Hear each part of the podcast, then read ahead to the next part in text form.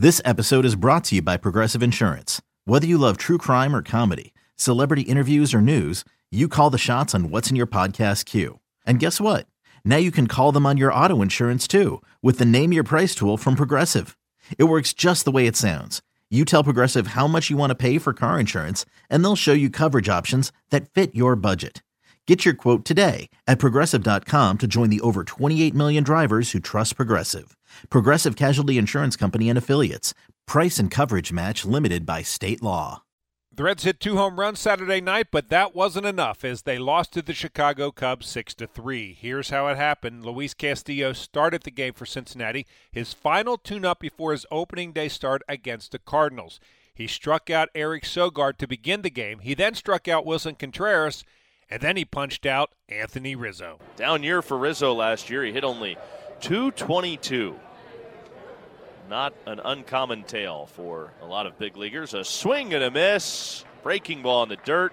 Rizzo right over it, and he's down on strikes. How about the start for Luis Castillo? He strikes out the side to open the game, and we head to the bottom of the first. The Reds didn't waste any time getting on the scoreboard. Jesse Winker, who led off the Reds' first inning Friday with a home run, did it again on Saturday. Wind and the one two pitch. Breaking ball, and Winker hammers one to right. Turning, looking Ortega. It is gone. Jesse Winker leaves the yard to right. And for Winker, that's back to back games with a homer. The Cubs put a couple of runners on base with one out in the top of the second, but Castillo got out of the jam because of some nifty defense. Castillo has the sign from Barnhart. He's ready at the belt, and the right hander's 2 2 pitch. Bouncing ball, third base, glove by Moustakas. Steps on the bag, across to first, picked by Votto. Got him! What a play on both ends. Moustakas and then Votto on the long hop at first, digging it out just in time to get Marisnick. The inning is over. It's a 5 3 inning ending double play. We go to the bottom of the second. Chicago did get to Castillo in the top of the third. Number eight hitter Rafael Ortega led things off with a double to right center. Next up was number nine hitter Nico Hoerner. Hopefully he's ready for opening day, day to day type thing. Bouncing ball down the first baseline, fair. It kicks off the sidewall and shoots into right. Here comes Ortega to score from second base, and it's an RBI single for Nico Hoerner. He just chopped that thing right up the first base line. He went the other way with the pitch, went with the pitch, and was able to keep it fair. That is the only run Castillo would give up in the inning. The Reds defense came up big again in the top of the fourth. With two outs, Jake Marisnick tried to get something started for the Cubs, but the right fielder, shortstop, and third baseman wanted no part of it. Right handed pitcher, right handed hitter.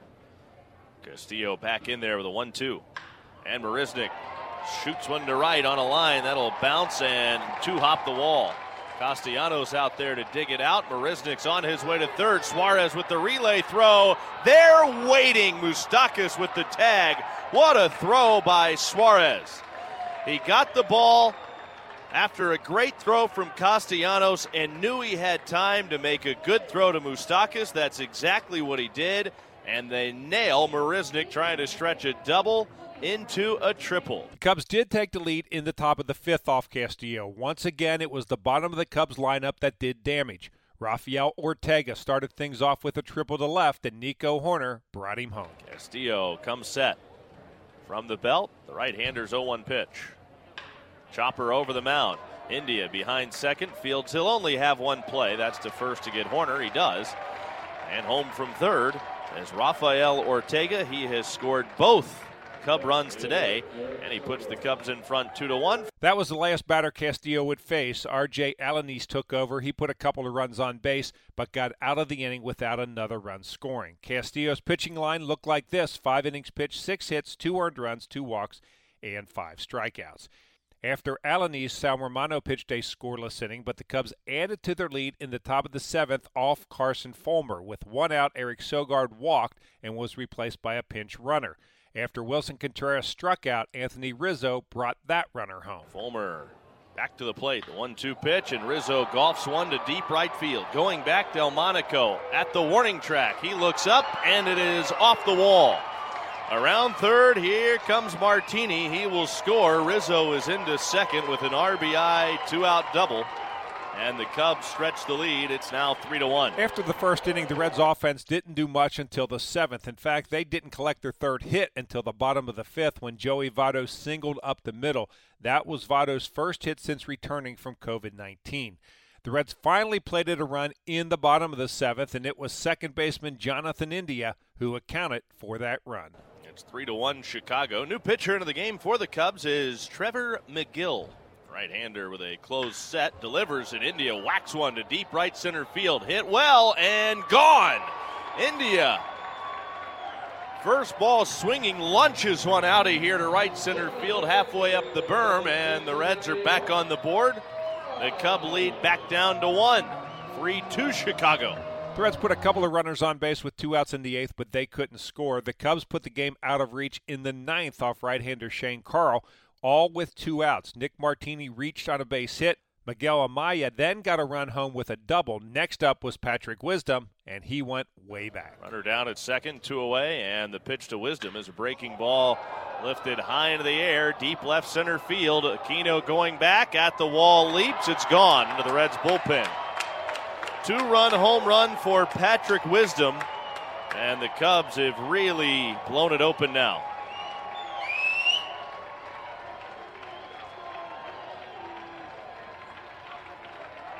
Six to two, Chicago.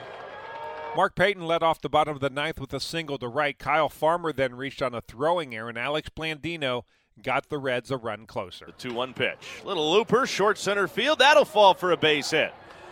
Payton's home. Here comes Farmer. He will be held late at third with the Reds trailing by four. J.R. House deciding the risk was not worth the reward. So he goes with a late stop sign. Farmer is held at third, although, boy, it looked like when he hit third base, he was hot on the heels of Mark Payton already.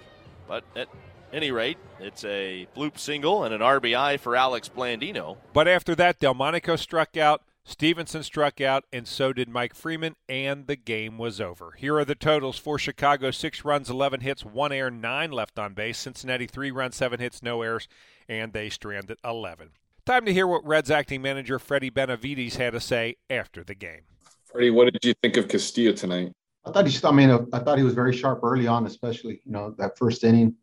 Um, he made some pitches. You know, the great thing about it, he got up and down five times, which we needed him to do uh, to get ready for opening day. So uh, that was good to see. I thought he was sharp. He just ran out of pitches there um, in that fifth inning. Nice to see uh, Sal Romano one, two, three inning for him. Seemed like he was throwing the ball well today. Just what do you think of his outing? I thought it was solid. I mean, he had his ball moving, that sinker. His velocity was up too. If I'm not mistaken, it was up in 95, 96. So that was good to see him uh, with the velo pick back up. Um, so I thought he was he was very good tonight.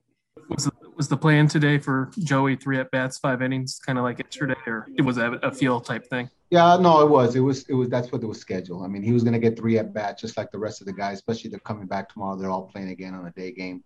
Uh, Joey won't be back in there tomorrow. Um, going to work on the backfields tomorrow, possibly playing the B game, possible. So um, we had we wanted to make sure all the guys get some at bats, and then uh, get ready for the, the the the quick turnaround.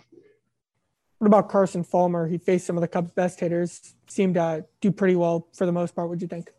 Yeah, he did. He got to get a big K there on Contreras, and I, and I think he had a little bit of bad luck there. I think it was a misplayed ball, and in right field he would have been out of the inning with no runs. Right, um, ball fell. Uh, kind of misplayed that one, I thought, and uh, so I, I, thought he did really well. Especially it was it was a good test for him too with, with some of the better hitters. Sunday afternoon, the Reds head to Maryvale to play the Milwaukee Brewers as Jeff Hoffman makes his final spring start. We'll be on the air with the pregame show at 2:50 Cincinnati time. First pitch is set for 3:10. Again, the final score on Saturday night: the Cubs six and the Reds three. And I'm Dave Armbruster with your Reds game recap.